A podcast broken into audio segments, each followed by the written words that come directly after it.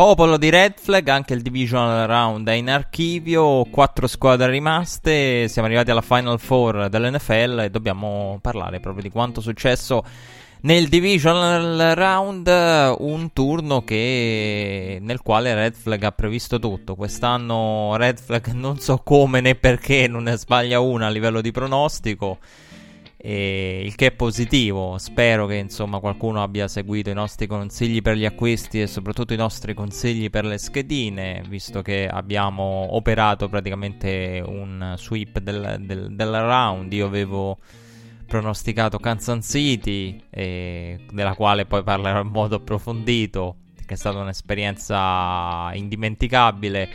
Eh, Green Bay e, mm, avevamo pronosticato Buffalo, che poi ho confermato, e l'upset alert ve, ve l'avevamo messo sui Buccaneers. Quindi in sede di presentazione, diciamo eh, avevamo azzeccato i pronostici e alla fine c'era da chiarire tra Buffalo e Baltimore. Eh, alla fine ho optato per Buffalo. Non ho giocato Buccaneers at Sense eh, perché ho preferito evitarla completamente come partita. Non avrei mai avuto il coraggio di giocare i Buccaneers. Vi ho messo l'upset alert, però un conto è mettere l'upset alert, un conto è poi a tutti gli effetti giocarsela o finalizzare il pronostico. E per il resto, diciamo, l'upset alert l'ho messo lì anche perché le altre partite, sinceramente, alcune. La vittoria dei Packers era automatica. Quello non poteva essere proprio un upset alert. E dicevo, Buffalo e Baltimore c'era da chiarire, da analizzare di più e la mia analisi si è concentrata molto sulla prestazione dell'attacco di Baltimore contro la difesa dei Titans e nell'andare ad analizzare coaches film, i numeri, le statistiche avanzate, i rating di Pro Football Focus alla fine mi sono detto più c'è una grossa percentuale di demeriti dei Titans e, o meglio va rivalutata la prestazione di Baltimore non eccellente contro una difesa dei Titans che numericamente è tutt'altro che irresistibile.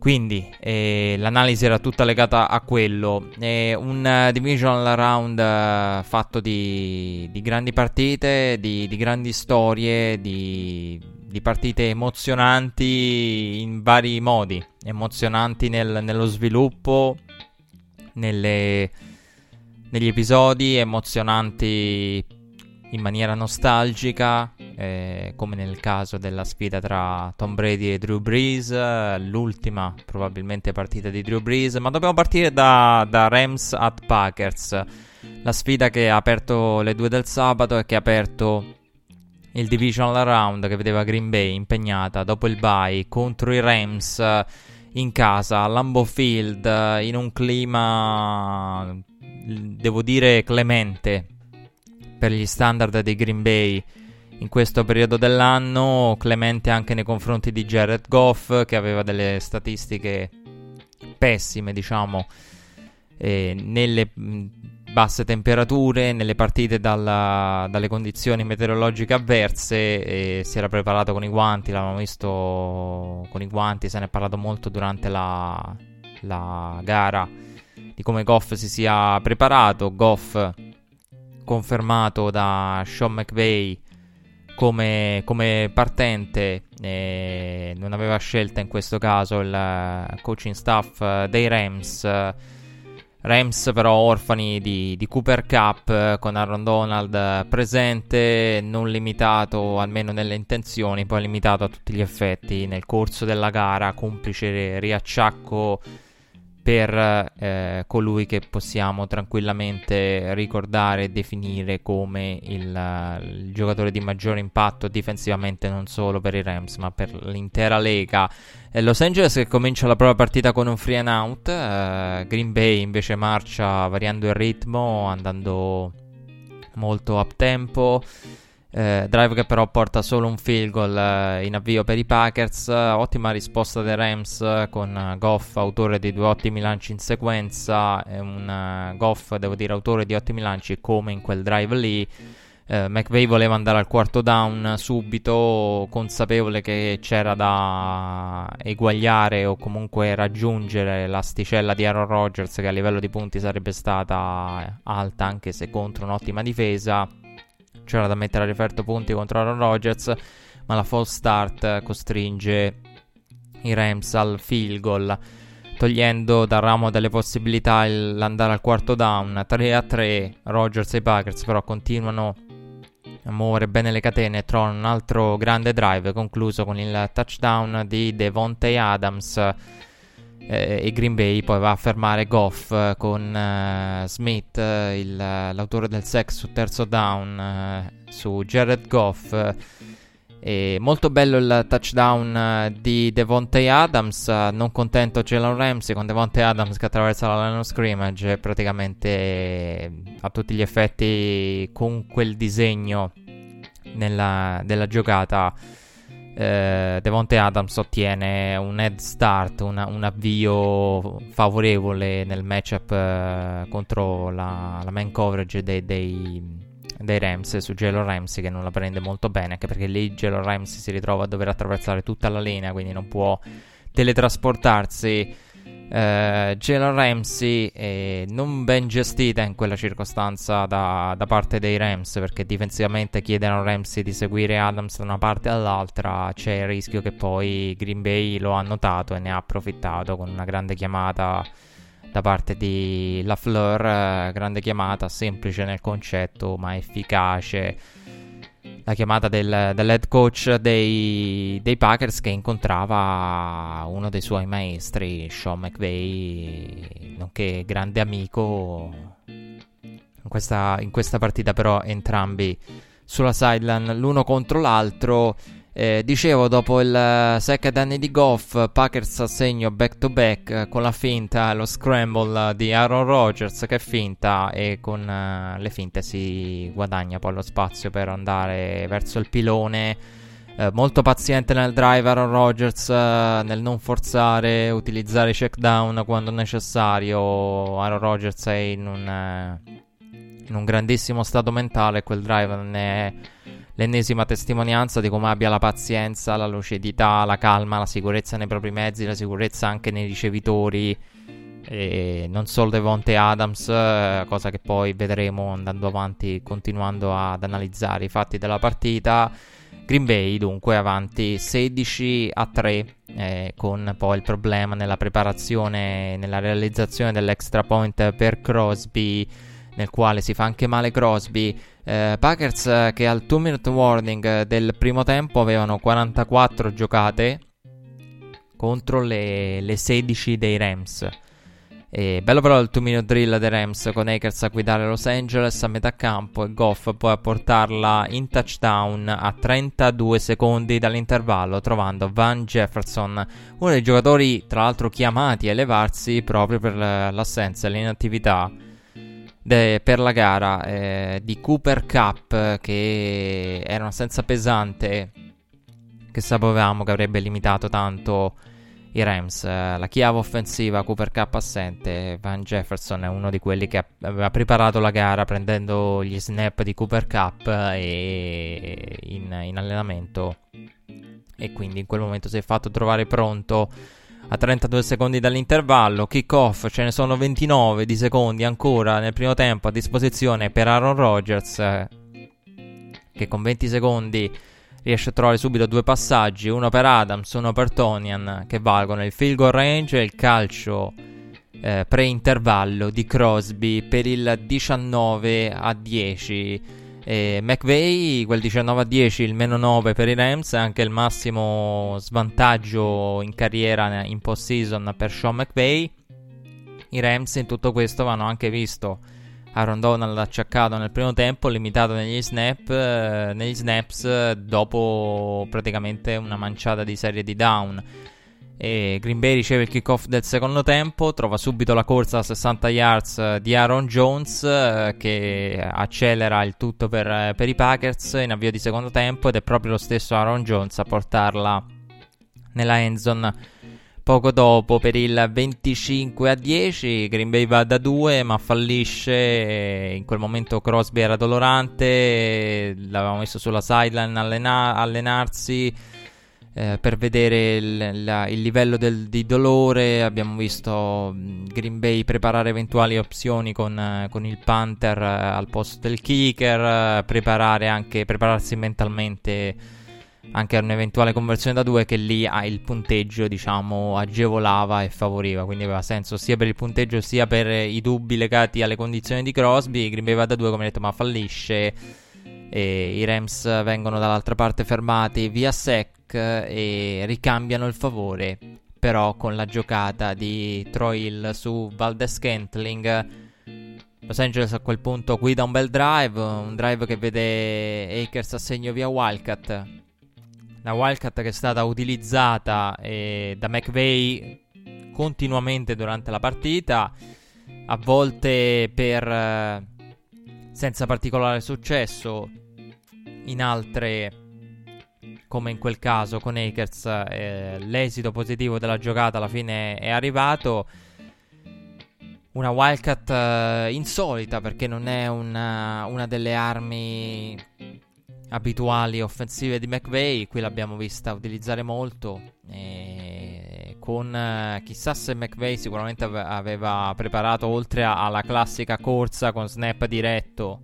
Le corse con snap diretto che abbiamo visto, sicuramente aveva qualche altra arma nel proprio arsenale. E molto utilizzata, come detto la Wildcat in questa partita da McVeigh. Rams che poi dopo il touchdown vanno da due e convertono con uno dei più bei disegni eh, di conversione da due punti che si siano visti recentemente con eh, look and lateral per il, la conversione da due punti è il meno 7 il 18 a 25 quel momento era incredibile eh, per quello che si era visto in campo per quelli che sono i valori delle due squadre era incredibile avere i Rams solo sotto di 7 solo sotto di 7 tra l'altro Rams che poi hanno fermato i Packers sul possesso successivo e hanno avuto la palla in mano sul meno 7. Poi però i Packers dall'altra parte hanno fatto altrettanto ancora una volta arrivando dalle parti di Goff via sec, però i Rams avevano avuto in quel possesso che si è poi deraglia- è deragliato con il sec su Goff, avevano avuto la palla in mano sul meno 7. Eh, Green Bay però torna la palla in mano sul più 7 con una decina di minuti rimasti chiamata praticamente da, dai telecronisti. Aaron Rodgers, questo è il drive per chiudere, il drive da closer. E lo fa. Aaron Rodgers non perdona, trova il touchdown su play action per Lazard che aveva droppato precedentemente. Aaron Rodgers si ha detto tranquillo, tornerò da te. E sembra il testo di una canzone, invece il racconto del drive che vede la play action per Lazard che riporta i Packers sopra di 14. Green Bay costringe poi Goff fourth and turnover 4 and, and turnover on downs chiudendo con il sec su quarto e lungo. Non bello da vedere quel sec lì, perché non puoi prendere un sec lì, devi tentare il tentabile.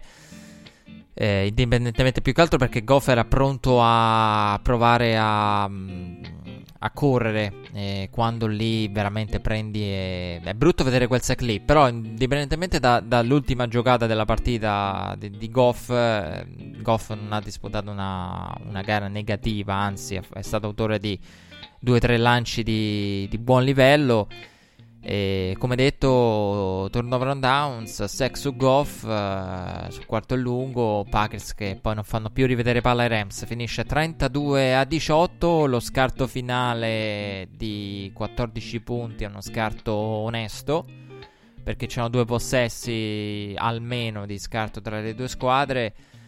E la partita termina con uh, l'amarezza dei Rams, l'amarezza di McVeigh, le lacrime di Aaron Donald che mh, mm, deluso per l'eliminazione, deluso anche per la, la possibilità eh, non datagli dal destino, di, di, dalle, dagli infortuni, dalle circostanze, mm, di, di, eh, di, impattare la partita come avrebbe dovuto, eh, come avrebbe potuto e come avrebbe dovuto per poterla poi provare a vincere, perché senza Ron Donald in una partita del genere diventa dura, soprattutto perché l'attacco non è l'attacco dei Rams in grado di tenere botta e andare punto a punto con, con Aaron Rodgers.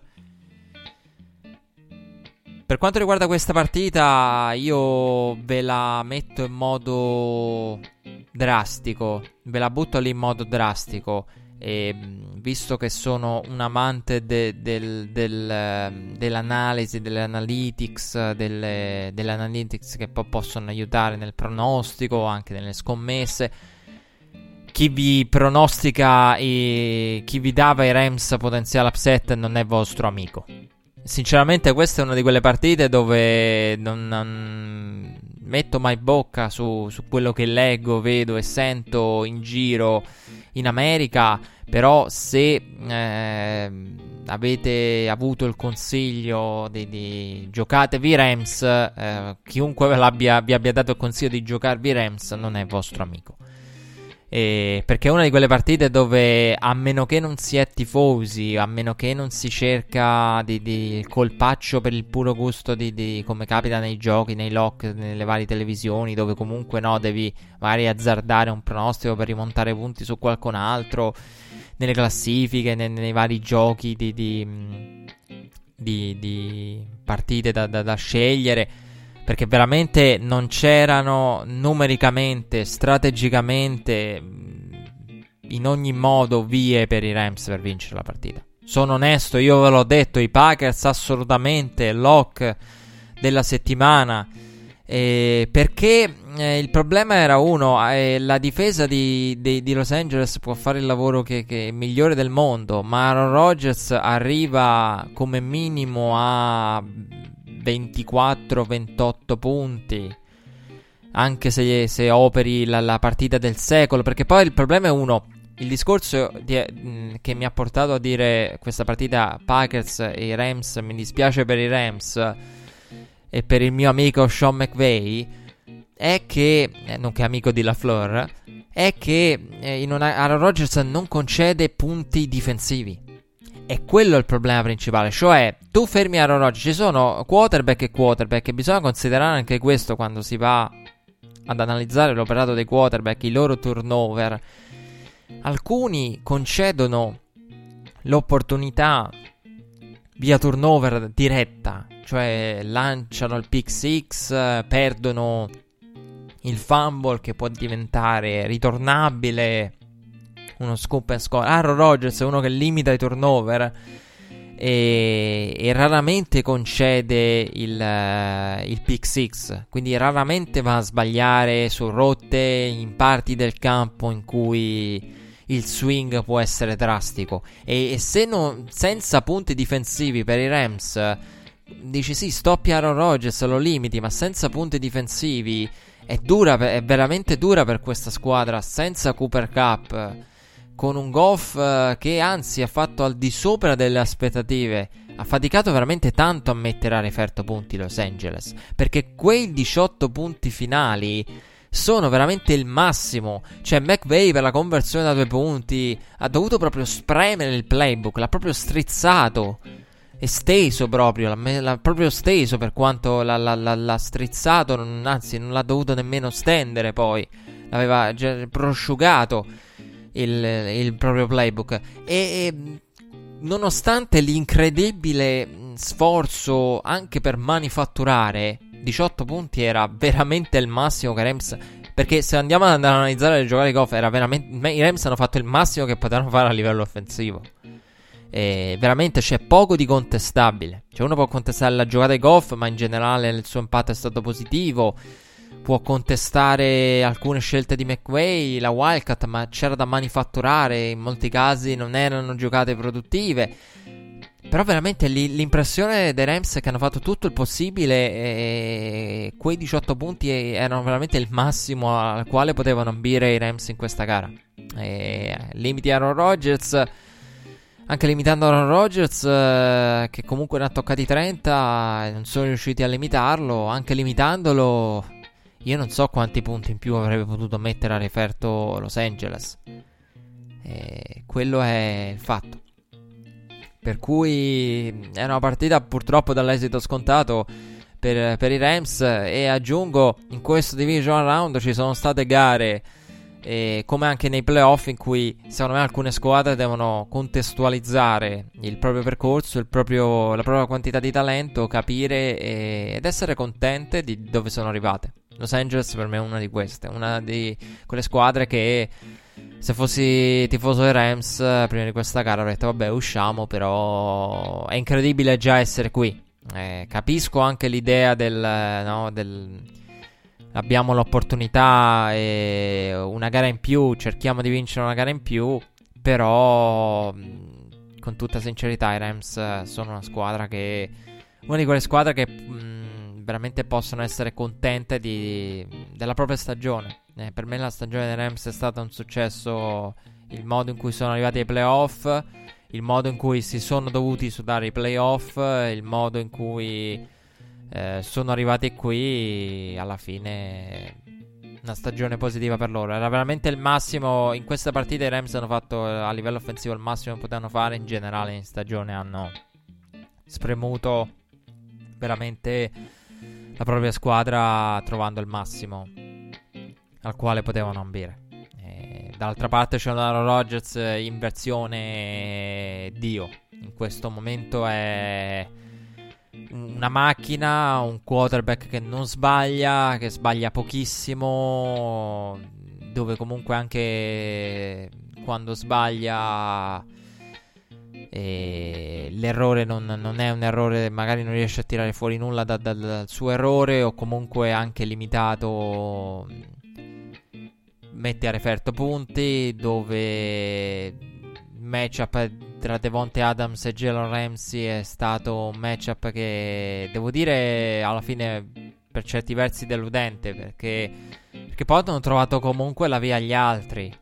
Lazard l'ha chiusa lui, Devonte Adams eh, con un bel disegno di giocata da parte di La Flora ha trovato il touchdown e cominciano, eh, l'ha detto anche Aaron Rodgers, non, è una squadra con, con una profondità offensiva, gente che può prendere il ruolo di, di seconda punta, di, di, di, diamante dell'attacco, alternandosi. Eh, ricevitori così liberi e così pronti Aaron Rodgers non li aveva avuti quindi la difesa ha fatto il proprio dovere. Una grande grande partita una partita complementare perfetta per, per portarla a casa in modo agevole. I Rams sono stati a meno 7 incredibilmente. Purtroppo, eh, ripeto, se fossi tifoso dei Rams sarei contento della, della, de, della, prestazione della mia squadra e della stagione perché veramente Los Angeles ha fatto il massimo che, che poteva fare. Eh, dopo parleremo di Los Angeles alla fine e di Brandon Staley in particolare, nuovo head coach dei Chargers. Eh, Ravens at Bills, la partita di Orchard Park la partita che vedeva Lamar Jackson contro Josh Allen, compagni di draft per questo divisional round davanti alla Bills Mafia. E Ravens at Bills, uh, gara che chiudeva il, il sabato in uh, condizioni di vento surreali Uh, in quel di Buffalo. Devo dire, non si è vista la neve a Green Bay. A un certo punto c'è stato un po' di nevischio, credo anche nella partita di Buffalo. Perché ricordo un'inquadratura in cui uh, si vedeva si intravedeva un po' di, di, di, qualche precipitazione nevosa. Però per il resto il vento è stato il fattore più grande. Per il resto il meteo ha assistito le le gare del, del, sabato e assistito anche quelle della domenica. Beh, l'ultima era indoor, quindi c'era poco da assistere. Ravens at Bills, eh, lunghissimo opening drive eh, dei Ravens eh, con Baltimore che arriva in territorio avversario senza nemmeno dover passare una volta. Eh, senza nemmeno dover eh, passare una volta, eh, con sola corsa arrivano in territorio avversario. Ravens che vanno al quarto down che convertono beneficiando dell'offside dei Bills. Eh, dopo però l'offside dei Bills, eh, poi però tornano indietro e sono comunque costretti al calcio. Eh, un calcio che vede l'errore di Tucker perché il vento di Ocean Park beffa eh, Tucker che colpisce il palo e fallisce, fallisce il field goal. Buffalo viene fermata però dai Ravens, ricambia difensivamente con la complicità del drop eh, di, di, Dobbins che eh, in quella giocata, in quella tasca era collassata eh, e Lamar aveva comunque trovato J.K. Dobbins che ha però droppato. Eh, Ravens costretti al punt, problemi anche con i punt per i Ravens, con lo special team in generale, punt non ottimale, ottima field position per i Bills. Bills che uh, trovano a 3 minuti dalla fine del primo quarto i primi punti della gara con il field goal di Bass. E Ravens che vanno nuovamente free and out, ridanno palla ai Bills che però sono costretti a calciare nuovamente con, con Bass che fallisce nel secondo quarto dopo il cambio di campo. Quel cambio di campo calciava nella stessa direzione nella quale aveva fallito Tucker.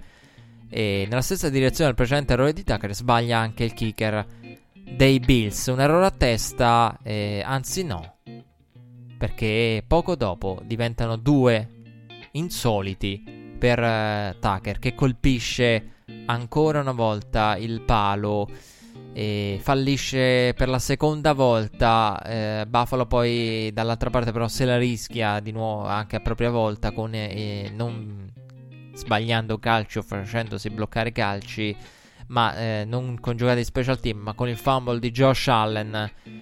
Eh, fumble di Josh Allen recuperato eh, ogni tanto ha questi momenti anche contro i Colts, Josh Allen, in cui vuole strafare. E in quel momento eh, della giocata, de, de, de, della partita, quella giocata lì, mh, mm, ho, ho, riflettuto, mh, mm, mi ha fatto riflettere quella giocata sul fatto che l'unico difetto, l'unico grande difetto eh, dei, dei quarterback eh, di nuova generazione è che sono troppo propensi a cercare sempre la giocata.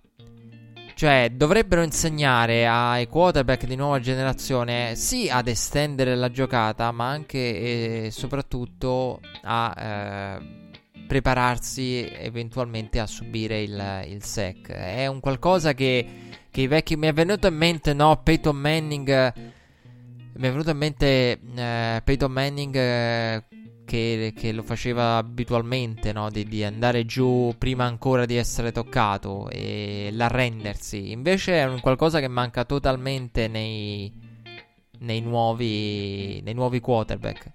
E è un qualcosa che manca totalmente nei, nei, nuovi quarterback ed è un po' il loro, diciamo, il loro, il loro essere croce e delizia con queste giocate qua. E Josh Allen ne è sicuramente l'emblema.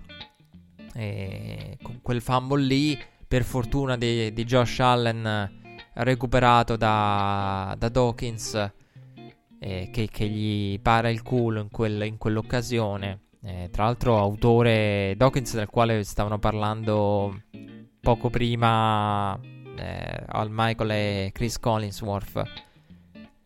De, di, come abbia, di come la linea dei Bills abbia fatto un ottimo lavoro in stagione. E lo stesso Dawkins, autore di, di, di grandi partite nelle quali non, non ha concesso nulla alla passa rush avversaria.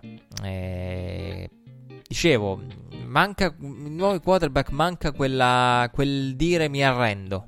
Quel dire mi arrendo che è un po' frutto del, del loro modo di, di trovare no, il jolly, l'asso nella manica. Però ci sono anche quelle occasioni, come quella nel famoso Josh Allen, in cui arrendersi e proteggere il pallone non sarebbe una cattiva idea. E, è lì che, che c'è lo stacco generazionale quello è lo stacco generazionale più grosso. Oltre all'estendere la giocata, è proprio il modo in cui approcciano il gioco. Cioè, Peyton Manning che va giù praticamente da solo per proteggersi e proteggere il pallone è un qualcosa che non esiste proprio nei nuovi quarterback. Così come abbiamo visto fare diverse volte a Tom Brady.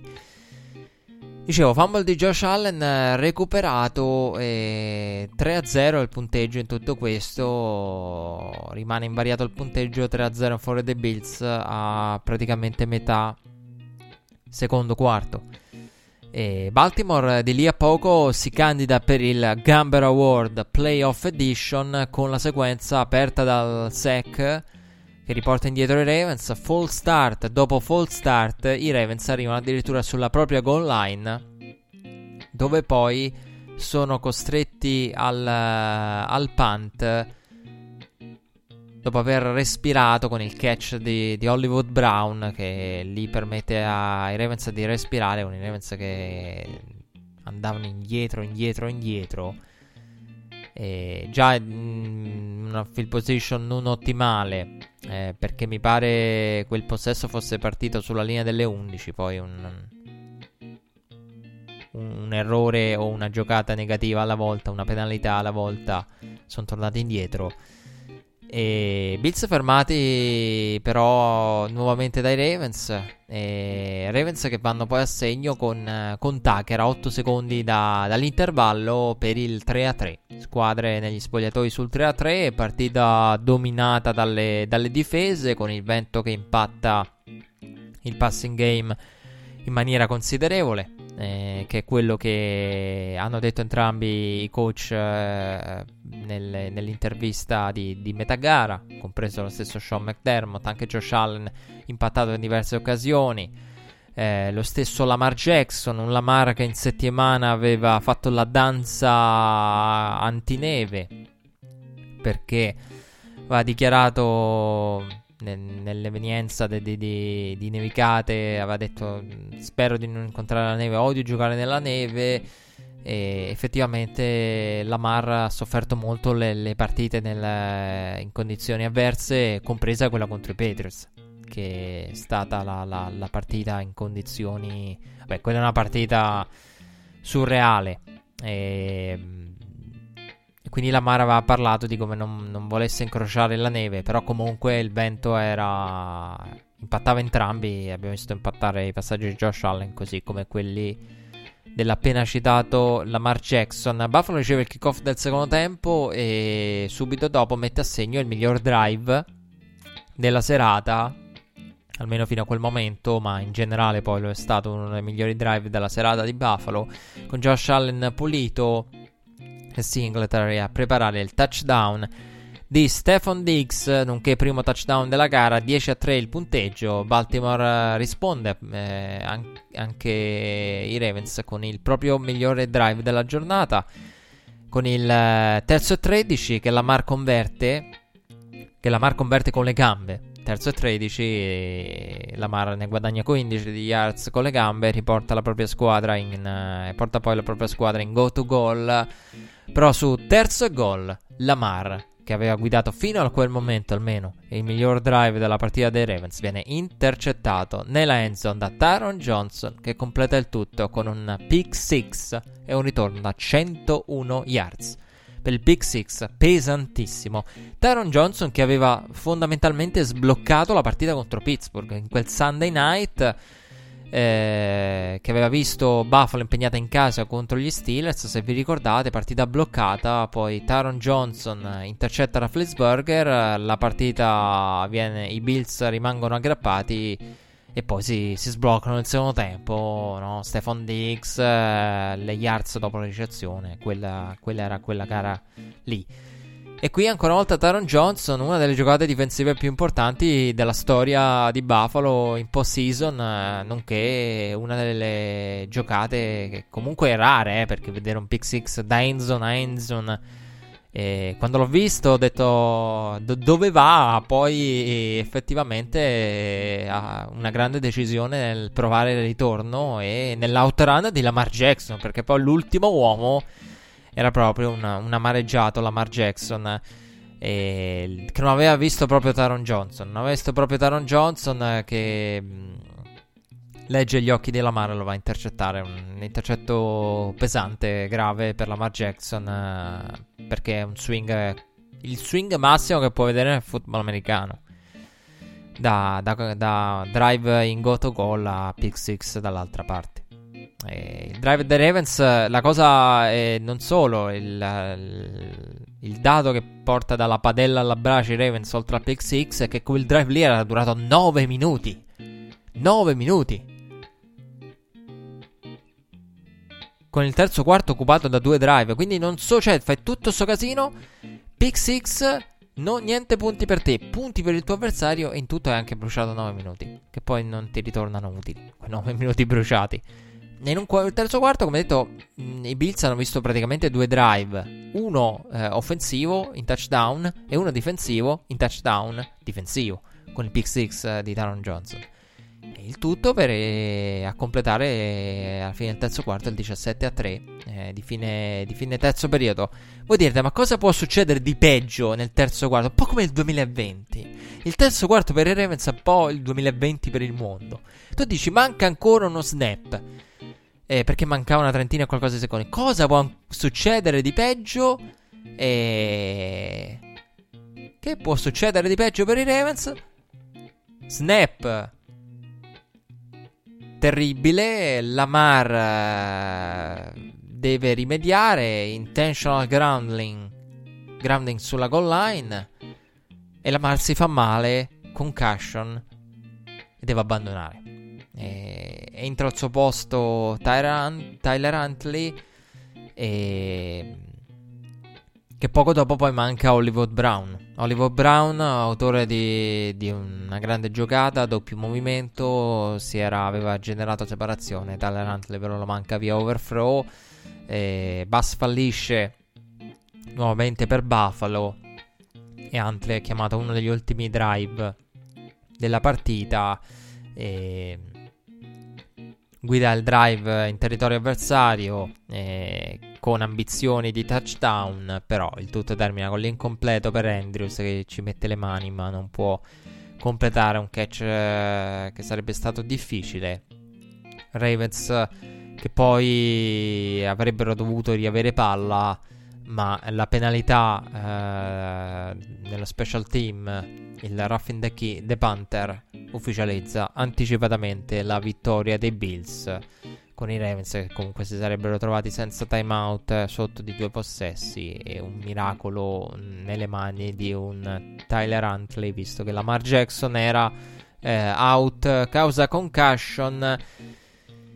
E una gara che farà tanto discutere che farà tanto discutere perché la narrativa nel mondo Ravens è orientata molto sulla Mar Jackson, sul fatto ma la Mar è in grado di vincere quella striscia di partite che servono per, il, per conquistare il Super Bowl, per andare a vincere il Lombardi Trophy è in grado Lamar di, di, mettere in fila quella serie di partite in cui magari una viene aiutato, però fa quelle due o tre partite in cui la vince in modo diverso, magari una gioca bene, una fa quello che serve, è in grado Lamar di fare una striscia pulita per guidare i suoi al successo. Questa è una delle narrative eh, più sentite de- degli ultimi giorni e che sentiremo tanto anche nell'off season eh, perché questa gara riporta tanti interrogativi in casa, in casa Ravens e la situazione dei Ravens di per sé non è una situazione d'oro perché è una squadra che ha mostrato evidenti limiti. Io credo che eh, Lamar. Eh, allora, il problema, i limiti di Lamar sono chiari a tutti. Però i limiti di Lamar, secondo me, non sono un qualcosa che impedisce il successo. Cioè, Lamar è un quarterback che ha le qualità per me per vincere il Super Bowl. Eh, però deve essere aiutato e i Ravens lo devono aiutare meglio perché io, eh, ripeto, non me la sento di incolpare Lamar Jackson perché è vero che Lamar ha commesso degli errori. Eh, il passing game di Lamar è stato subpar durante tutti i playoff. Cioè, anche contro i Titans la giocata migliore con le gambe. Qui su terzo e 13 la giocata migliore con le gambe. L'intercetto contro i Titans poteva. Ha messo la partita in salita e poteva comprometterla in maniera peggiore. Qui l'intercetto ha deciso la gara con il swing pazzesco.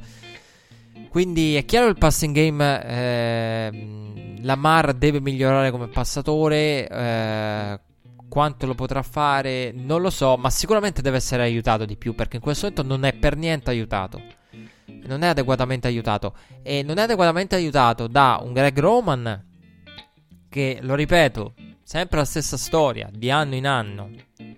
Ormai da due anni, ogni volta che commentiamo l'eliminazione dei Ravens o una striscia, eh, uno slump offensivo dei Ravens, torniamo a questo discorso, Greg Roman, eh, il passing game de- dei Ravens, mh, Greg Roman non è uno specialista nel disegnare il passing game, questo è evidente, e i discorsi che sono stati fatti durante la stagione eh, sono rimasti. Sono rimasti i discorsi che sono usciti anche dallo spogliatoio, che dovevano rimanere lì, del, la, gli altri sanno quello che facciamo, siamo diventati prevedibili, aveva detto Lamar Jackson e, e lo sono.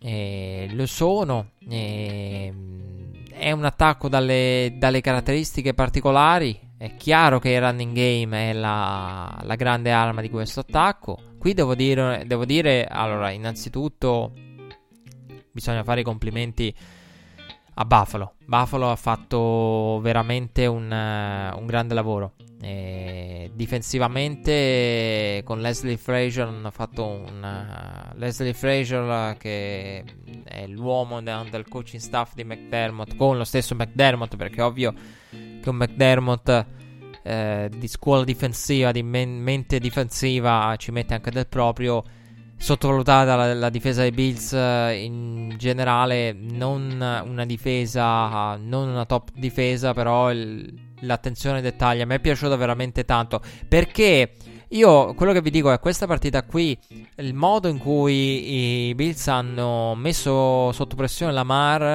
eh, Hughes, eh, eh, autore di, di, di, giocate importanti, un, uh, una, una Buffalo che ha messo sotto pressione eh, la, Lamar Jackson senza in modo intelligente eh, hanno approcciato la mare e sem- sembra una cosa stupida, però eh, non è un dettaglio.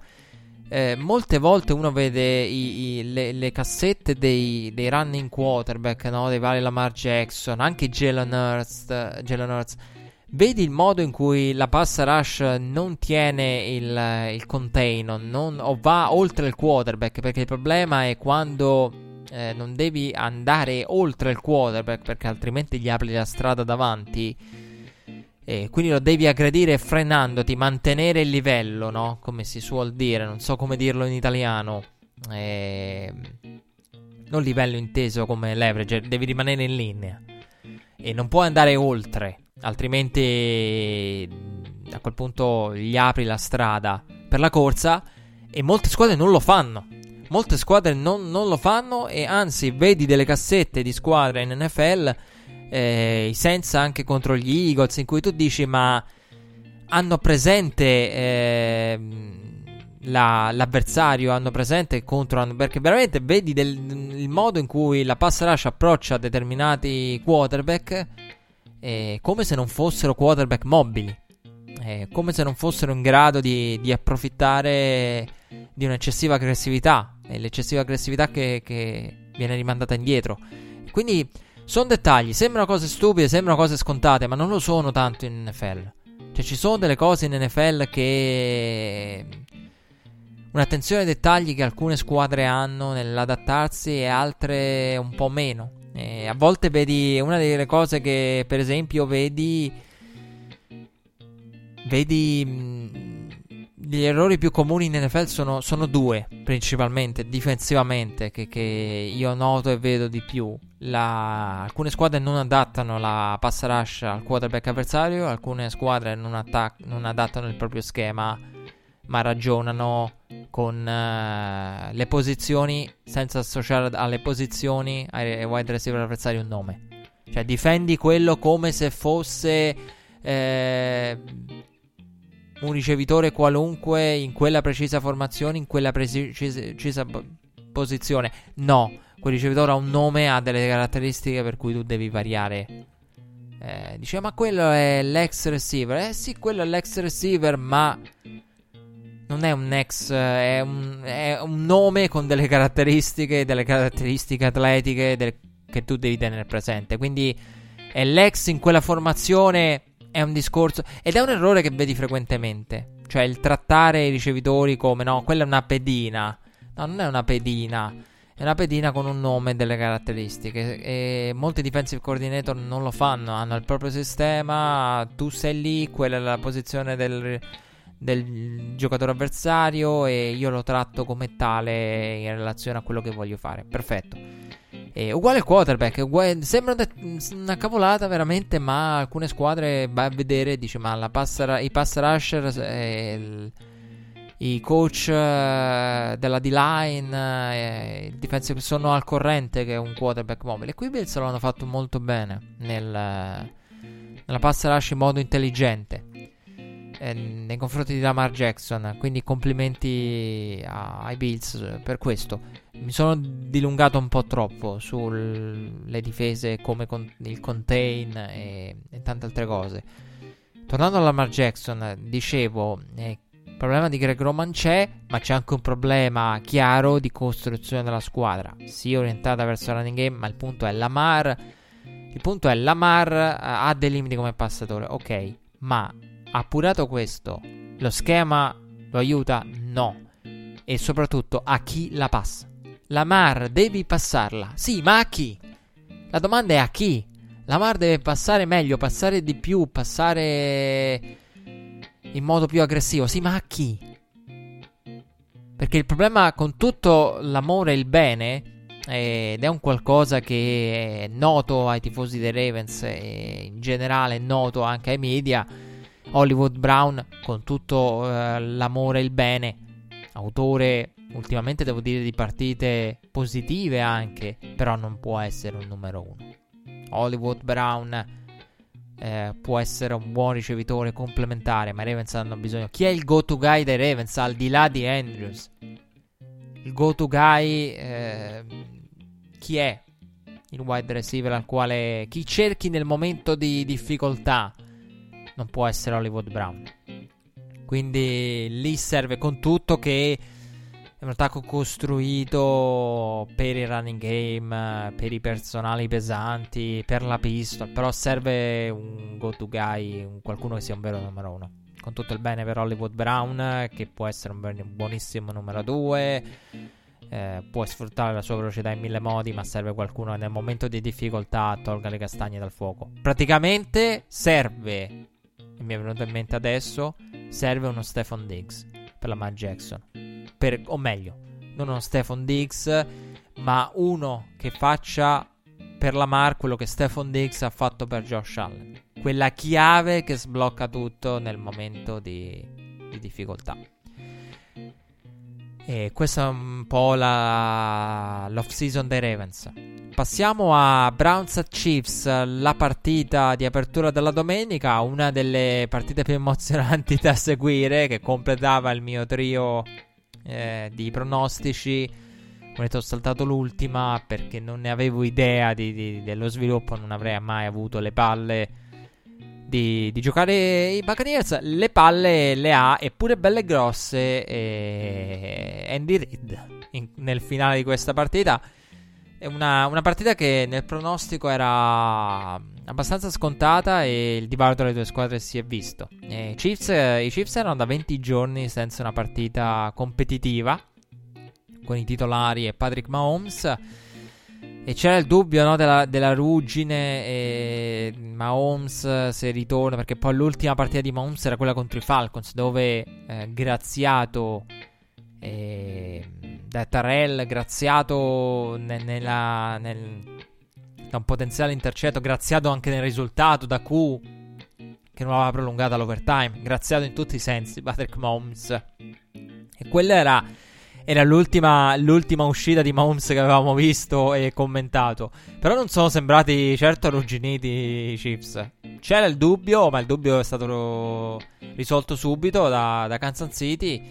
che pronti via, non arrugginita nel primo drive, che vede subito le armi di Kansas City mettersi in mostra e Mahomes portarla dentro per il touchdown, il primo touchdown della gara, opening drive impeccabile, uno dei migliori del turno, al quale risponde Cleveland bene, andando in territorio avversario, dove però il drive si arena e Parchi è costretto a calciare nel vento da 46 yards, calcio che trasforma per il 3 a 6 perché Kansas City aveva fallito l'extra point eh, con eh, Butker. E mh, mm, primo quarto il primo quarto termina a metà drive successivo di Kansas City e il primo quarto e il primo tempo in generale sono stati rapidissimi e, e, questo avrebbe potuto in teoria aiutare i Browns. E non è quelle partite. A un certo punto Tony Roma ha fatto il conto. Una partita da 6 possessi ci siamo a livello di lunghezza per i Browns. Ironia della sorte, partita accorciata per eh, che Kansas City completa passaggi, muove il cronometro, muove le catene. I Browns fanno altrettanto running game. Ironia della sorte, l'accorciare la partita è stata poi una fortuna dei Browns in molti casi. Il running game, l'accorciare la gara, i drive lunghi, non in questa. Non in questa perché stanno partita da numero di possessi ridotto e partita rapidissima nella prima frazione. I Browns avrebbero desiderato poi nel finale qualche possesso in più e qualche minuto in più sul cronometro. Dicevo, eh, primo quarto termina a metà del drive successivo di Kansas City. Quarto rapidissimo, drive che riprende nel secondo quarto, drive che termina con il touchdown di Kelsey in tuffo sopra la goal line eh, e Chiefs 2 eh, su 2 con due touchdown eh, in avvio efficientissimi. Dall'altra parte Kansas City in difesa tira giù Baker Mayfield sul terzo down eh, dopo che la palla sporcata dalla line scrimmage gli era tornata. Baker passa, line scrimmage sporca, Baker la deve riprendere ma lo tirano comunque giù. Qualche istante dopo, Kansas City aggiunge 3 punti per completare il 16 a 3 iniziale. Eh, Mahomes eh, un po' acciaccato perché nel drive del touchdown di Kelsey si era fatto male all'alluce, era dovuto entrare nella tenda e poi era tornato un po' zoppicante, un po' impattato in alcuni lanci come ben fatto notare da Tony Romo nel, nell'appoggiare mm, l'alluce. Drive successivo che come detto ha visto il field goal uh, di Butker, il più lungo, che è stato anche il più lungo nella storia della postseason ad Arrowhead. Il field goal di Butker. Eh, Browns palla in mano di nuovo e siamo già al 2 minute warning. Come detto, primo tempo volato letteralmente. Baker trova Higgins una prima volta con un buon passaggio. Il secondo buon passaggio del drive di nuovo per Higgins. La seconda volta, però, vede il wide receiver, nonché uno dei punti di riferimento della carriera di Baker a Cleveland. Perché veramente Higgins è, è un riferimento per, per Baker e, e, lo era prima di Odell e, e dei nuovi Browns. E sulla seconda ricezione, il secondo gran passaggio di Baker, Higgins si dirige verso il pillone dove trova però Sorensen. E il contatto tra i due termina con il fumble che esce dentro la endzone. Touchback e palla ai Chiefs. Pesantissimo il touchback. Eh, contatto di Sorensen eh, che è iniziato con l'elmetto. Non è rivedibile. Eh, al college lo sarebbe, l'abbiamo visto tante volte, in NFL no. Io voglio andare al challenge.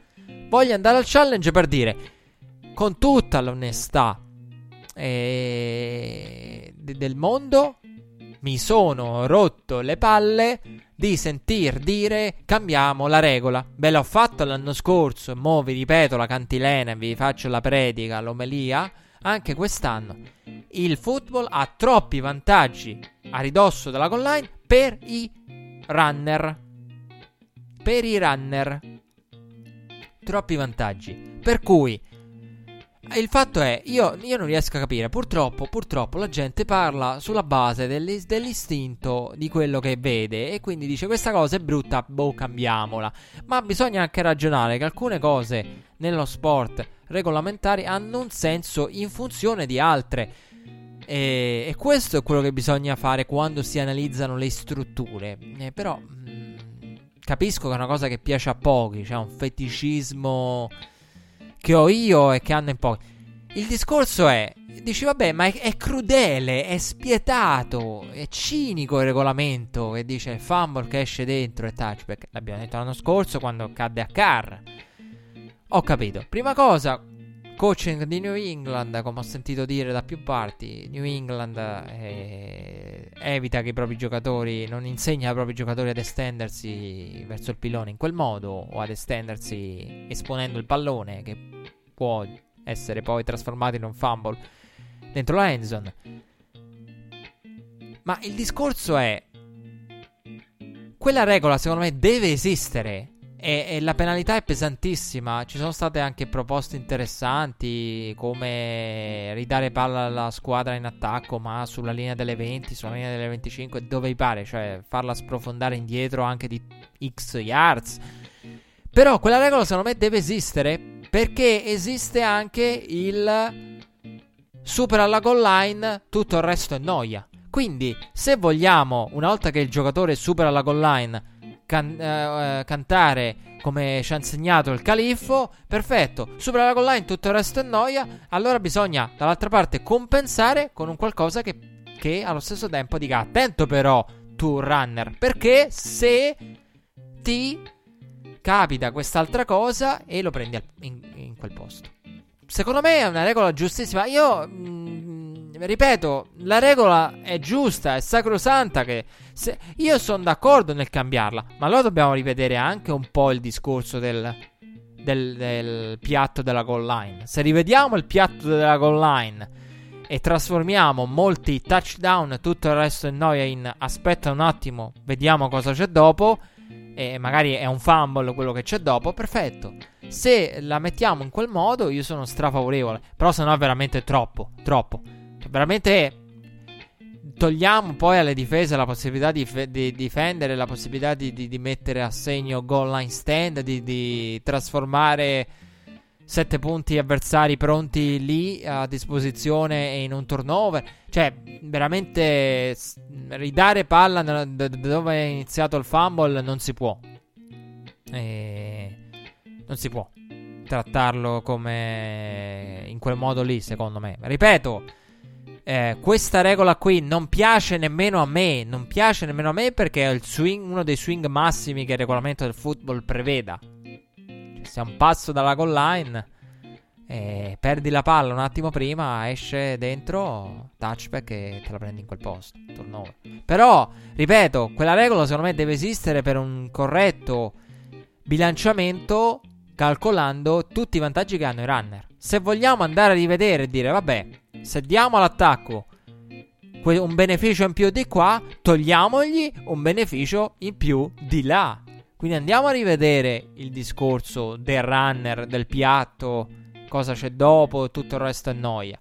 Se andiamo a rivedere quello e, e andiamo a rivedere in generale tutto l'ambito regolamentare attorno alla goal line, ok. Se no, no. Se no è veramente un vantaggio in più. Le difese non hanno veramente più armi. Cioè, vuol dire che i giocatori a quel punto. E anche, anche il fatto del pilone. Se ci pensate, anche il fatto del pilone. Io ho parlato del runner, della goal line, del piatto, ma in realtà qui c'è da parlare del pilone, visto che sostanzialmente la, quella regola si verifica mh, mm, in situazioni in cui tendenzialmente o sfortunate con un rimbalzo oppure in cui maggior parte dei casi il giocatore sta cercando il pilone. Anche lì la regola, tutto il regola, l'ambito regolamentare del pilone, della goal line dà tanti vantaggi all'attacco. Se gli diamo pure questo, ripeto, è brutto. Però è così. Stesso discorso lo scorso anno, ve lo ripeto qua, i playoff non me ne frega niente, sono spietato. Mi dispiace perché Baker è stato autore di una grande partita, ma questo è. Eh, d'altronde c'è chi coacha per dettagli del genere. Quindi, e poi perché comunque le difese devono avere qualche arma, qualche no, eh, comma regolamentare che, che, le tuteli un minimo. Eh, questo è uno dei pochi rimasti. E comunque, come detto, turnover, touchback. E... Ecco, la cosa da rivedere è il contatto di Sorensen con l'elmetto. Quello è da cambiare, quello è da rivedere perché tutta la protezione, i giocatori e poi in una giocata del genere, anche il fatto che mm, tu in un review non possa rivedere altro. Cioè, se in un review vedi altro, cioè praticamente il discorso è se tu vai a vedere eh, il review e nel review vedi un qualcosa come un helmet to helmet, devi essere in grado di intervenire. Cioè, se Secondo me, ecco, il fatto che comunque rivedi quella giocata infinite volte, ma per regolamento vedi una cosa sacrosanta, no? Che la, immagino l'arbitro lì che vede, mamma mia, questo helmet to helmet, non possiamo fare niente. E, ce ne sono tante di situazioni regolamentari in cui il review non consente di andare oltre e correggere oltre. Questa è una di quelle.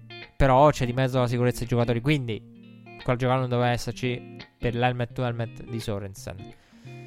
Quello è un problema, soprattutto perché già la rivedi, cioè quindi è massimizziamo il review. Comunque, Kansas City, come detto, aggiunge eh, ulteriori tre punti per completare il 19-3 dell'intervallo. I Browns non hanno giocato male in attacco, Baker in particolare, ma hanno pagato i turnover e l'incapacità della difesa di fermare Mahomes perché i Chiefs nel primo tempo sono andati a segno in tutti i quattro possessi del primo tempo, mai al punt nella prima frazione. Browns eh, che ricevono il kickoff del secondo tempo. Eh, che è un'opportunità importante per loro per rimanere aggrappati alla partita. Ma Mayfield viene intercettato da Tyron, Manu, Tyron Matthew, Deoni Badger. Eh, che regala ai Chiefs una field position d'oro che però non lo sfruttano perché Butker sbaglia il field goal da distanza tipica dell'extra point. Ha sbagliato l'extra point, sbaglia da distanza dell'extra point, dando a Cleveland una seconda vita. Lì è come nei videogiochi quando hai una vita extra. E Cleveland la sfrutta bene la seconda vita perché trova il proprio migliore drive della gara fino a quel momento con un annesso touchdown ricevuto da Landry per il 10 a 9. Stefanski va all'extra point, rimane sotto di 9 e sul drive successivo succede quello che succede che, che, non vuoi mai vedere in una gara di playoff. Un quarterback, eh, quello che purtroppo avevamo visto il giorno prima, quindi non vuoi vedere, ma eh, avevamo visto appena il giorno prima. Patrick Mahomes, vittima di concussion, deve abbandonare, come abbiamo visto fare a Lamar Jackson la sera prima, entrare nel protocollo, c'è cioè il neurologo della squadra, il neurologo dell'NFL, il protocollo settimanale, i test, le domande alle quali deve rispondere i test per verificare a distanza e tutto quello che conosciamo. Che lo rende a tutti gli effetti indubbio tuttora per la gara contro Buffalo. E Mahomes vittima di concussion e io che avevo Kansas City. E la cosa bella è, la, è stata bellissima questa partita perché eh, l'avevo consigliata a un amico che l'aveva inserita nella propria schedina, un amico che non segue il football con il quale ho... E nel finale si è visto questa partita per vedere come, come finisse. Eh, senza... Non so quanto abbia capito di quello che stava succedendo, però io poi gli ho spiegato che quello che ha visto è una delle cose più assurde che può avere. Ed è uno dei motivi per cui... È una delle cose che eh, mi fanno odiare no? le, le, scommesse dell'NFL, anche, anche se eh, in un anno d'oro le, le odio uguale perché è quel qualcosa che radicalmente cambia tutto non puoi strategicamente coprire o annullare la schedina compensando con, con, Cleveland perché Cleveland eh, precipita in live. E poi la cosa, io ho cercato, cercavo in quel momento una strategia sinceramente per coprirla, per annullarla. Io volevo annullarla o coprirla la schedina. O fare win-win o proprio annullarla. Perché... Eh, la, la, la, mia idea era Cleveland da adesso in poi avrà l'opportunità di rimontare. Il tutto è ha il tempo necessario per poterlo fare. La cosa ingenua che ho fatto io, e qui è stato l'errore, dove riconosco di aver eh, beneficiato dal bonus chiappa nel completare il sweep del division round, è che eh, in un momento del genere l'errore di valutazione qui è dove l'analisi, no? Facciamo anche un po' di. condividiamo le strategie. Come Warren Sharp che no, condivide l'analytics, tutto quanto. Cerchiamo di condividere con voi per eh, strategie no, di, di, di betting. In questo caso, il mio errore qual è stato? Il mio errore è stato che io ho aspettato troppo. E eh, è una persona che vede tante partite come me, le vede tutte ha un occhio allenato e dovrebbe dire non c'è proprio no way, Mahomes non ritorna. E lì eh, invece io ho aspettato il Mahomes in forze. Ho, ho, temporeggiato troppo, peggiorando la situazione. E poi a tutti gli effetti non potevo più coprire. Già sarebbe stato difficile, eh. Sinceramente non so le, le quote del, in quel momento di Cleveland. Però il mio aspettare è dire, vabbè, ma vediamo, Mahomes. E Mahomes non sarebbe mai tornato. Quindi uno dice, vabbè, sì, vediamo come dicono i telecronisti. Perché spera sempre che, che... Però lì era veramente emblematica. Lì è veramente emblematico quello che è successo. Tra l'altro, devo dire all'inizio mi ha spaventato. Sono sincero, mi ha spaventato molto. Perché Mahomes, quando si è rialzato. E non avevo visto bene la dinamica. Cioè, ho detto, vabbè, sì, ha... c'è stato un contatto. Eh, ha sbattuto con l'elmetto eh, per terra. Però io quando l'ho visto che era di spalle, mi pare, nell'inquadratore di CBS di spalle, e, e gli sono cedute le gambe, io lì ho temuto un infortunio alla parte bassa del corpo, alla gamba e ai legamenti. Lì mi ha spaventato tantissimo. Lì mi ha spaventato tantissimo perché c'è stato un attimo in cui non avevo realizzato cosa stesse accadendo e non, non, non avevo pensato inizialmente alla concussion. Io ho pensato questo si prova a rialzare e la gamba non gli regge. Quindi potrebbe essersi fatto male. Poi Tony Romo. Tony Romo che mi reagisce come. Poi ho avuto il déjà vu. Ma sapete cosa mi ha portato a pensare a un infortunio e non a una concussion? Il fatto che la reazione di Tony Romo mi ha riportato al déjà vu all'infortunio di Duck. Eh, che la reazione di Tony Romo è stata molto simile. E. Poi quando ho visto la dinamica, Mahomes. Eh, poi quando l'hanno inquadrato si è capito che era privo di sensi e in quel momento vittima di, di concussion eh, emblematica proprio inequivocabile. Eh, Mahomes che abbandona e come aveva fatto la mano la sera prima. C'è Danny al suo posto, subito chiamato al quarto down, convertito, drive che termina con il field goal dei Butker per il più 12. Eh, gli unici punti poi a tutti gli effetti messi a referto da Butker. E, eh sì, gli unici punti messi a referto da Butker eh, completando quel drive lì. Cleveland eh, poco dopo è chiamato a sua volta al quarto down, in questo caso addirittura na- nella propria metà campo, sulla linea delle 34, un quarto down aggressivo. Browns poi chiamati a un secondo quarto down, è un po' più complicato, eh, perché quello sulla linea delle 34 a breve distanza poi c'era da completare, eh, che erano 6 yards, eh, e lo fa Baker con Austin Hooper, eh, pinpoint accuracy per Baker, grande ricezione di Hooper in una finestra ristretta, quella giocata lì chiave, uno dei motivi per cui i Browns hanno voluto uno come Austin Hooper e si è sentita anche l'assenza quando non c'è stato, quando Bryant ha dovuto prendere i suoi snap, l'abbiamo raccontato, l'assenza di Austin Hooper. E Cleveland eh, chiude il drive con il touchdown di Karim Hunt, eh, uno degli ex della partita, voleva il revenge game, eh, ne aveva parlato insomma di, di partita sentita per lui e Cleveland si riporta sotto 17 a 22. E Chad Henny trova Tyreek Hill dall'altra parte con un lancio impreciso e poi va al lancio non perfetto quello per Hill. Eh. Lì Hill uh, fa veramente un qualcosa di pazzesco nell'andarlo a strappare dall'aria. E... Bellissime queste espressioni che ogni tanto mi escono, che hanno senso in inglese, in italiano poco, però sono belle. Credo, almeno. Poi questo sta agli ascoltatori. Annie che poi va al punt. Al punt. Quello è un punt con le mani. Quello è un punt con le mani. Io...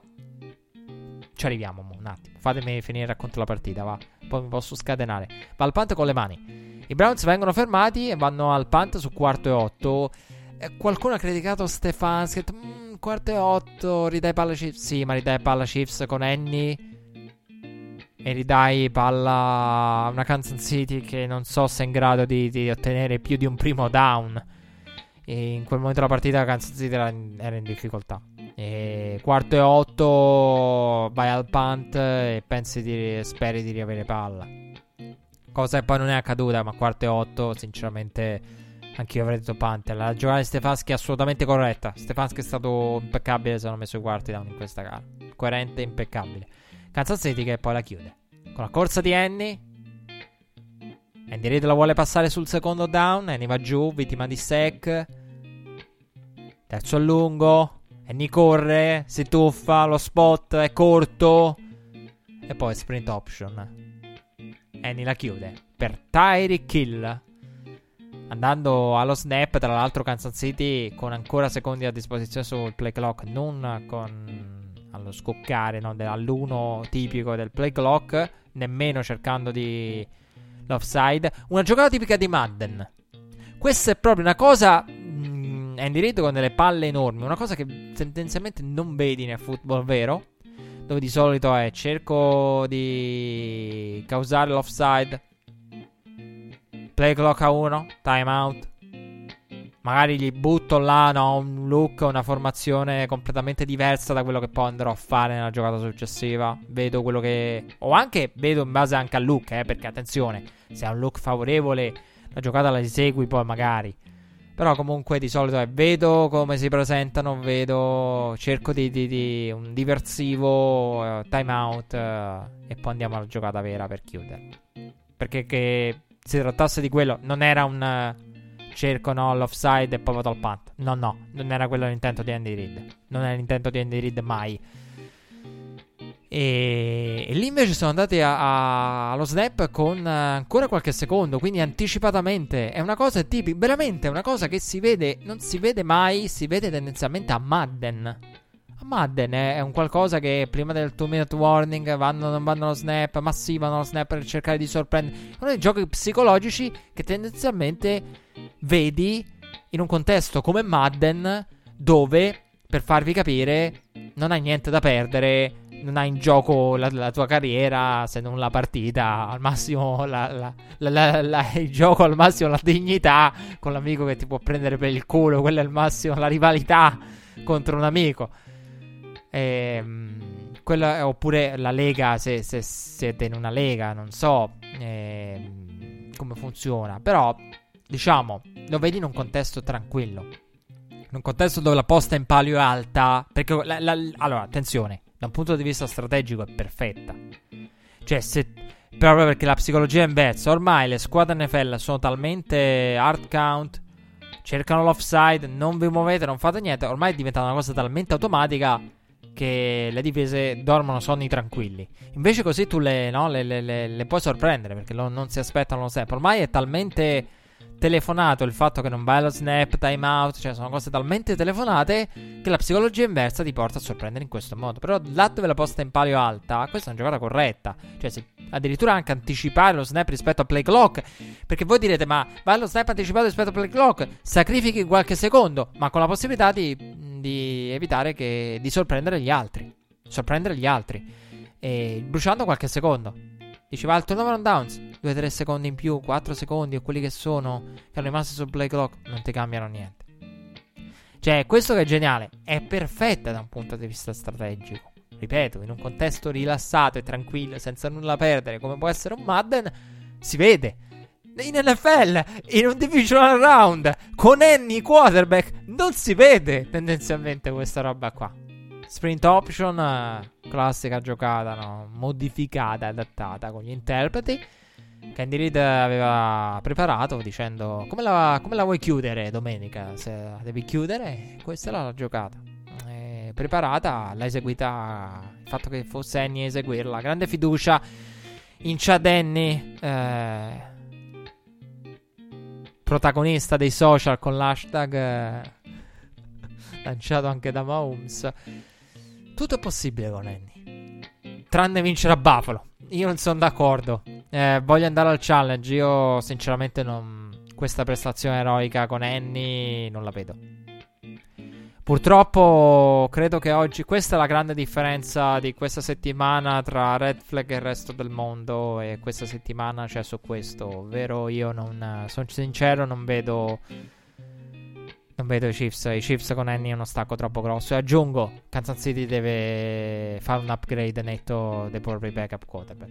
Ve lo dico proprio. Voi vi aspettate l'Annie eroe? No, non lo trovate a Red Flag. A Red Flag trovate uno che vi dice Andy Reid, Beach e compagnia cantante vedessero bene di, di provvedere. Perché il miglior quarterback dell'NFL è anche uno di quelli che ha un quarterbacking come backup non, non all'altezza non all'altezza.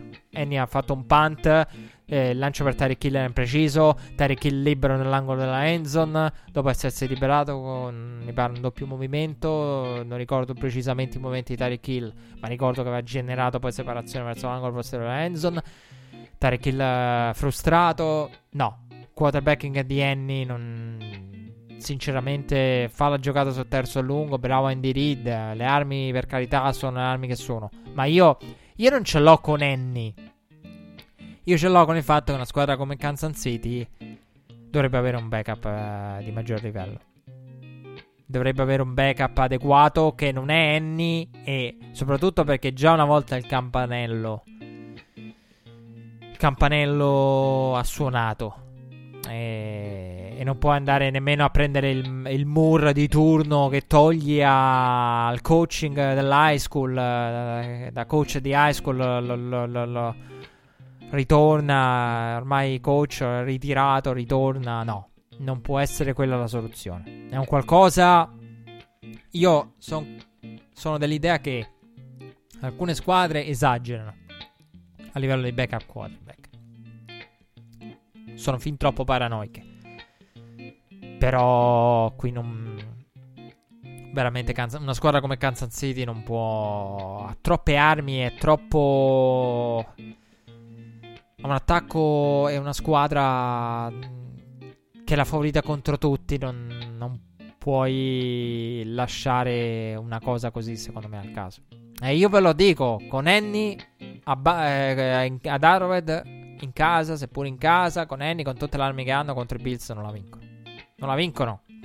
Non la vincono. Quando ho visto Annie ho detto era la lotta, era, non era più tra Cleveland e Kansas, era tra Cleveland e il cronometro. Cleveland, le catene e il cronometro. Quella era la partita. Perché Annie, niente, Cleveland va avanti, Cleveland la chiude. Questa è una di quelle partite un po' come in Formula 1. Quando c'è un il pilota che è avanti che deve gestire il vantaggio. Numero di giri, vantaggio da gestire. Questo è, fine. Appena lo supera, gli passa, appena lo, se lo raggiunge, gli passa sopra. E purtroppo è così. E c'è da gestire quello. Un altro passo. E rispetto a con Mahomes, rispetto a Danny. C'era solo da gestire questo, di arrivare al traguardo. Dicevo, la metafora della Formula 1, quando ci sono quelle gare in cui no, il pilota davanti gestisce il vantaggio. Eh, ormai la lotta è tra van- gestire il vantaggio in relazione ai giri e spesso, si, come si dice in Formula 1, con qualche giro in più sarebbe finita diversamente. Con qualche minuto in più sarebbe finita diversamente. Mi dispiace. Con Annie non vanno da nessuna parte i Chiefs. Dico Bills in presenza di Annie, dico Chiefs in presenza di Mahomes. Questo è il mio pronostico per il Championship Round. Da una parte, dall'altra Green Bay. Prono- vi pronostico già Green Bay.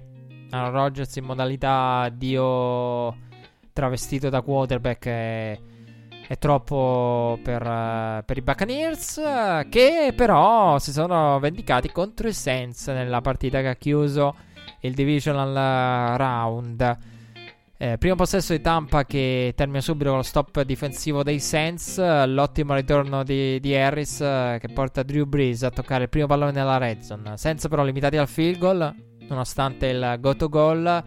New Orleans fa poi altrettanto a 5 minuti dalla fine del primo quarto dopo aver eh, nuovamente fermato Tampa.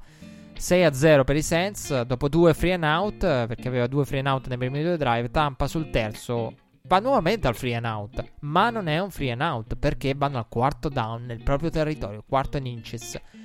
Convertito da Brady via Snake per il primo primo down della gara. Eh, primo, primo down della gara che accende i Bucks che poi conducono un drive, un buon drive, 13 giocate che termina però solo con 3 punti con il field goal di Saccop per i primi punti della serata, il 3 a 6 Dall'altra parte, Drew Brees viene intercettato da Murphy Bunting che esce dal campo sulla linea delle tre, toccando la parte bianca. Brady eredita la field position, una delle field position, la terza migliore field position possibile. Linea, palla sulla linea delle 1 è la migliore, palla sulla linea delle 2 è la seconda, palla sulla linea delle 3 è la terza. Dalla quale a Brady basta uno snap per trovare Mike Evans per il touchdown, Tampa avanti 10 a 6. Il volto di Drew Brees è emblematico, un amareggiato Drew Brees, il primo intercetto della gara, purtroppo per lui, non, no, il primo e non unico in questa partita. Uh, New Orleans, uh, che era orfana di questa gara, per questa gara di Teso Mill, cruciale per i pacchetti di goal line da un corti. Uh, Teso Mill assente, c'è da, da inventarsi qualcosa di nuovo. Inventarsi. Si può anche copiare, e senza lo fanno, perché rispondono. Proprio in quel momento si parla di Teso Mill, rispondono con l'altro asso nella manica potenziale, seppur sottoutilizzato James Winston che riceve da Camara e trova Trequan Smith per il touchdown. Primo per lui con la maglia di New Orleans, il più lungo lanciato da un quarterback dei Saints quest'anno. Giocata copiata dai Bears. Sean Payton uh, l'aveva detto a, a Troy Aikman uh, nel pre-production meeting. Aveva detto: Abbiamo copiato una giocata. L'aveva secondo me buttata lì sul vago.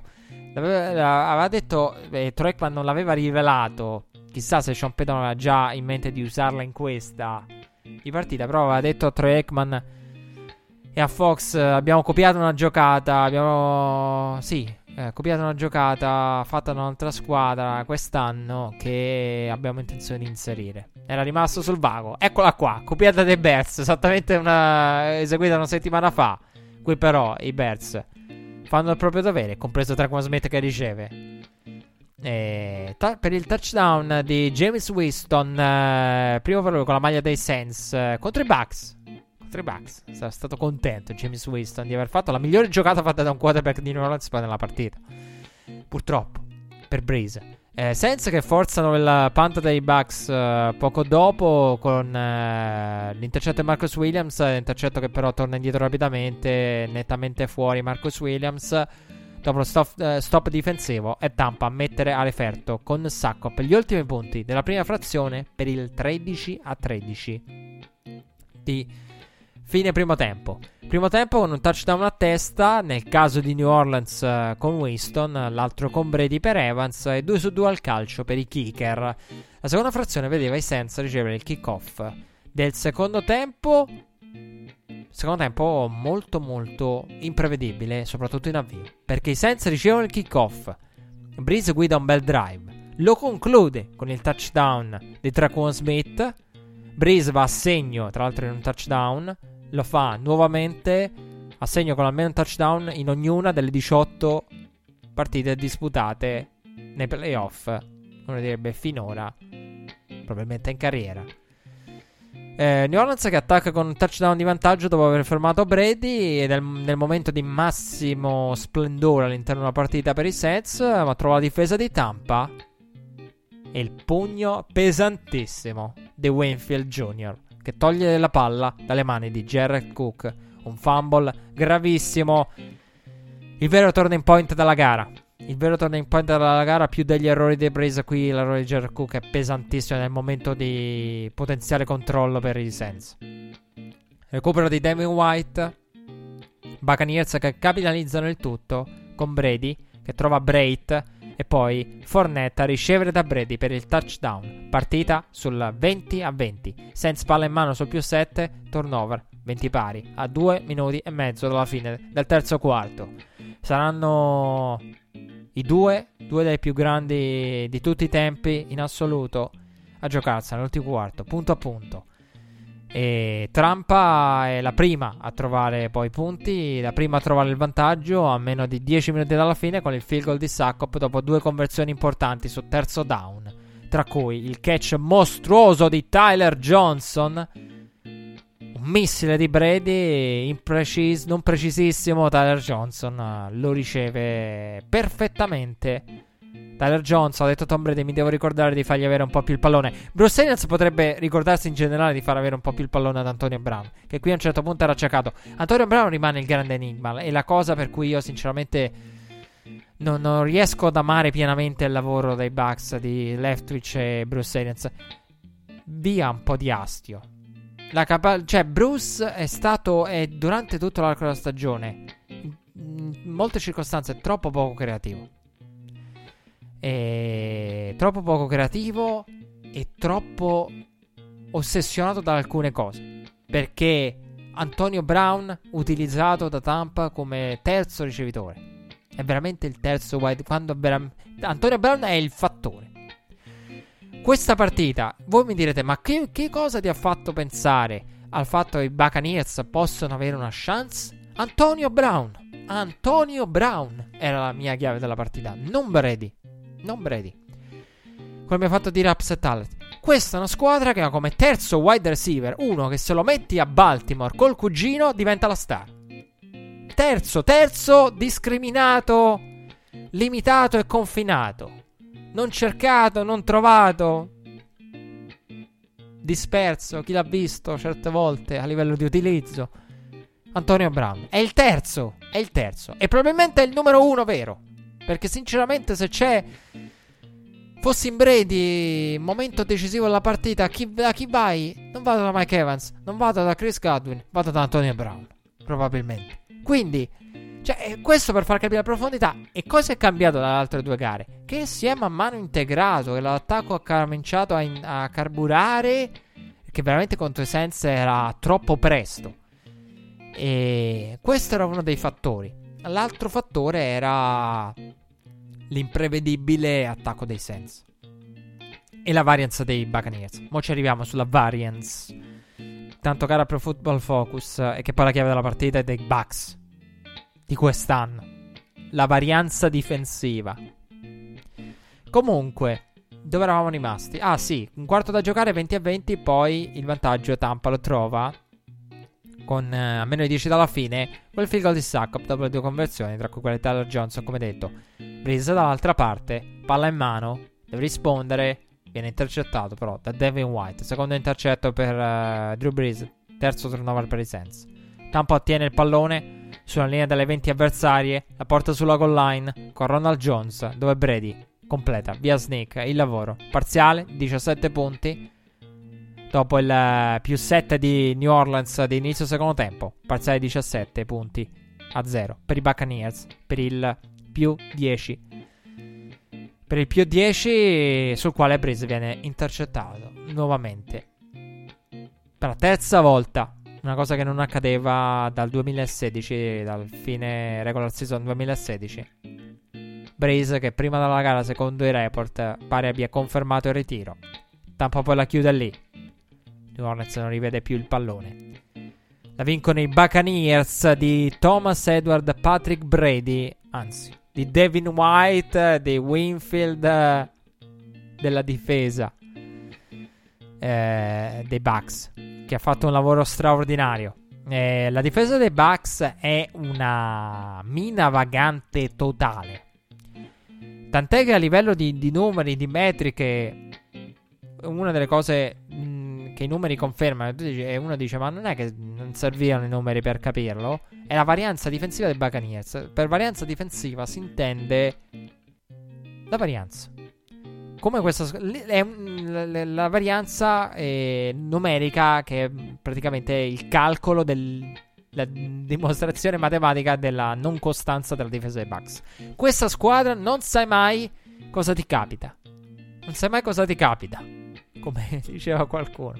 Quando c'è la difesa dei Buccaneers non sai mai cosa ti capita. È come una scatola di cioccolatini. Ehm, la difesa dei Buccaneers. Non sai quello che ti capita, non sai in che serata è. Perché abbiamo visto fare una prestazione del genere contro Drew Brees, una prestazione contro Aaron Rodgers del match della regular season. Mostruosa. E poi partite in cui non pervenuta eh, non pervenuta, non, non all'altezza. E que- la, la, varianza della difesa dei Buccaneers. Brady, Brady è un, un emblema della capacità di adattarsi in tutta la carriera. Brady, anche Brady, non sa mai cosa capita con Tom Brady, ma capita di solito quello che serve. Cioè, Brady è, abbiamo visto passare shotgun e si passa e basta e vincere. L'abbiamo visto fare il minimo indispensabile anche negli anni del prime. Eh. Questa è una partita che non è. Brady che è stato non, non, non perfetto, ha fatto quello che doveva fare, però. Eh, bisogna riconoscerglielo. Passaggi che ha cercato per credo 5 volte. Passaggi oltre le 20 yards, credo 6 addirittura, forse alla fine. E ha trovato poi il passaggio chiave, seppur impreciso in altri, ha trovato il passaggio chiave per Scotty Miller tra due difensori. Perfetto. E, ehm, sì, con un helmet to helmet inventato che per fortuna poi si sono accorti. E d'altra parte ha preso un solo passaggio oltre le 20 yard, eh, una media di Drew Brees di passaggi completati sempre più al di sotto de- de- dei propri standard che non erano certo medie elevate. Una brutta uscita di scena per Drew Brees nell'ultima... È stata una partita emozionante questa dal punto di vista mh, sentimentale, più che no, delle delle emozioni alti e bassi. Sentimentale perché è una di quelle gare in cui vedi Drew Brees, sal- il modo in cui ha salutato poi alla fine, ha salutato la moglie uscendo, la famiglia che era in tribuna, si è girato un'ultima volta verso lo stadio. Per me è l'ultima di Drew Brees. Il modo in cui ha lasciato, guardo un'ultima volta il campo, no? Da giocatore quel fo- fotografare. Sapete quando si fotografa un luogo oppure si lascia una casa perché ci si trasferisce o un luogo caro o la fine di, di, di un viaggio, di un qualcosa che vi ha lasciato dentro tanto. E l'ultimo giorno di scuola, l'ultimo giorno in un posto di lavoro, l'ultimo giorno in un determinato luogo che ha significato tanto per voi, il fotografare alcune immagini, alcuni momenti. Drew Brees a me è sembrato fare quello. Qui entriamo addirittura nella psicologia. Lato psicologico. A me sembrava quello. Quindi uno che guarda il campo e fotografa gli ultimi momenti della propria carriera. E tutto pare confermato. Sean Payton ha detto rimandiamo tutto a un'altra conferenza stampa. Grande rispetto tra lui e Brady. È chiaro che la differenza tra le due è evidente. E non sembrano coetanei. Brady è impressionante. Eh, perché il passo indietro Brady nel tempo l'ho fatto solo a livello di capacità di stare nella tasca. Brady non è lo stesso del Super Bowl contro i Falcons, non lo è. Però, e non lo è nemmeno al 100% di braccio. Però il drop di Brady è un drop eh, ridotto. Drew Brees. Eh, alcune pre- allora, il problema de- allora io mi rimando alla considerazione che ho fatto nella sconfitta dei Saints eh, contro chi erano? I Raiders e Packers quando fecero quel, le due vittorie sconfitte di fila. Spero di non aver detto cavolate quando vado a memoria così con la schedule a ruota libera. Io vi dissi eh, sì erano i Raiders. Eh, la palla di non mi ricordo purtroppo chi lo disse eh, però lo dissi in quella puntata, quindi mi dispiace non poter attribuire la citazione a chi di dovere. La palla, Drew Brees sembra che lanci palla, una palla medica.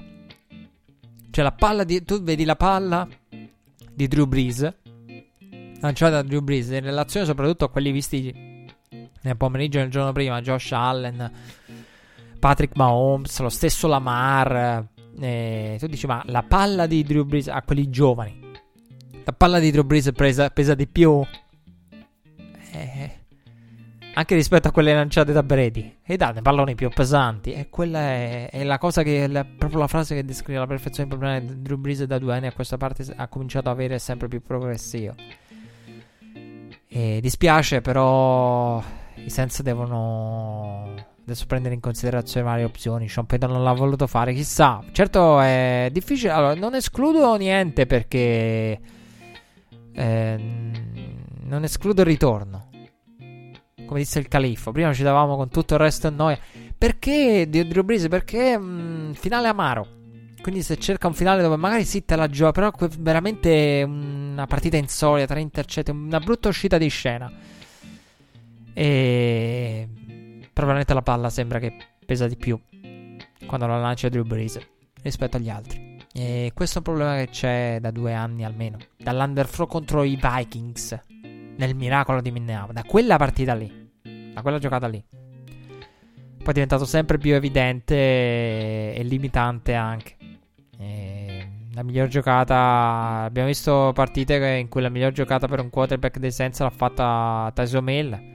Qui la migliore giocata per, per un quarterback dei Senza l'ha fatta James Winston. E il che penalizza molto. Poi sicuramente l'ha detto anche lo stesso Breeze, eh, quest'anno è stato particolare tra Covid, infortuni alle costole perché il modo in cui è tornato, il poco tempo a disposizione per prepararsi per i playoff, un Michael Thomas non in condizione, non pervenuto in molte gare, sottotono, che mai veramente entrato in palla. Michael Thomas, anche quello non ha aiutato. E per quanto riguarda i Buccaneers, la varianza difensiva è pazzesca.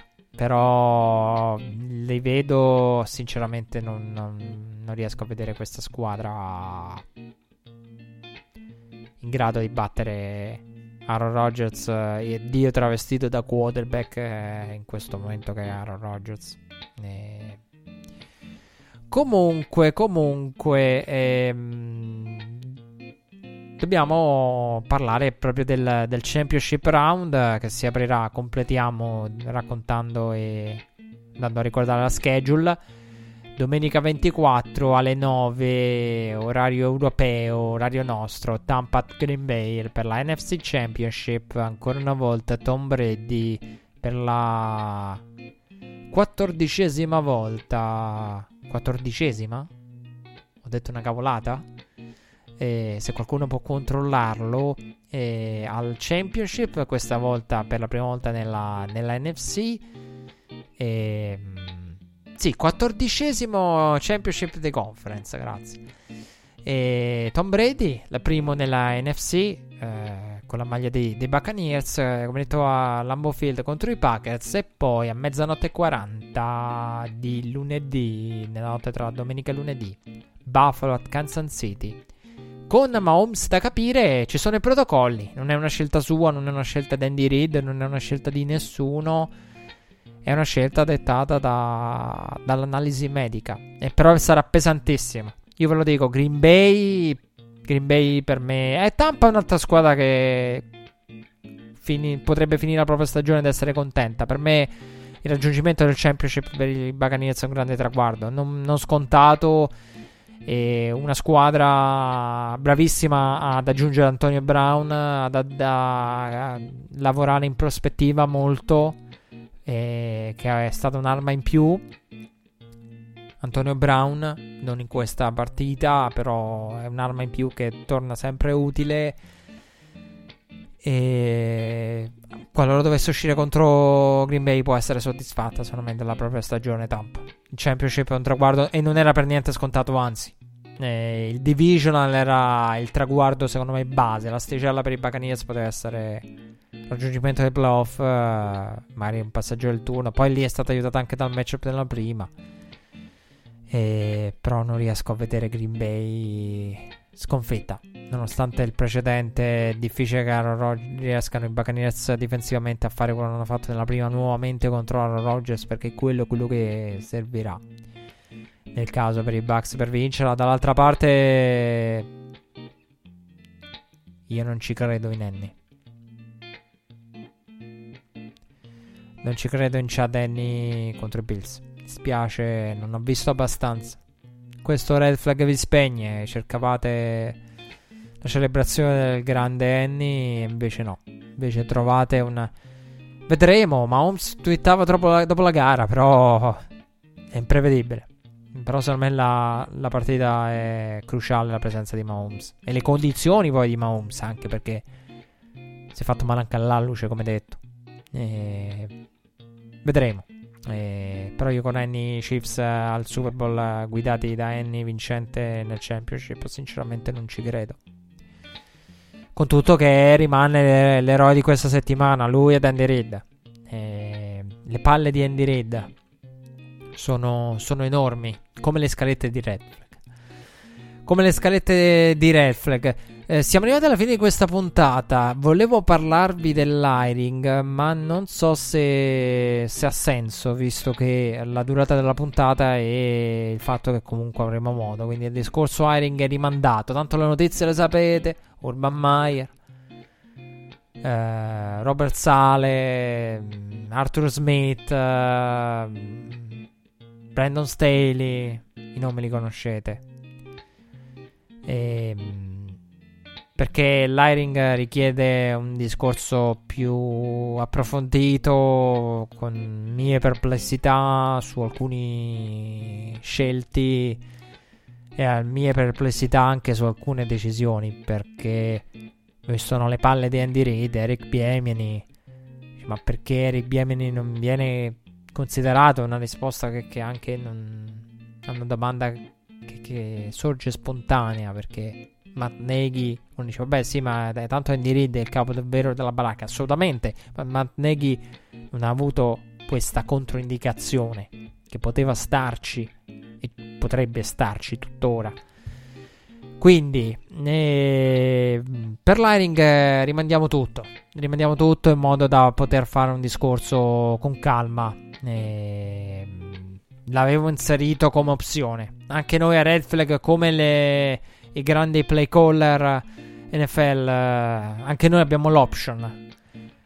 E l'option route, la eh, sprint option di Andy Reid, noi abbiamo l'hiring option. Cioè, se la puntata dura tot, abbiamo l'opzione all'ultimo. Alla Mahomes, no? Posso il pitch.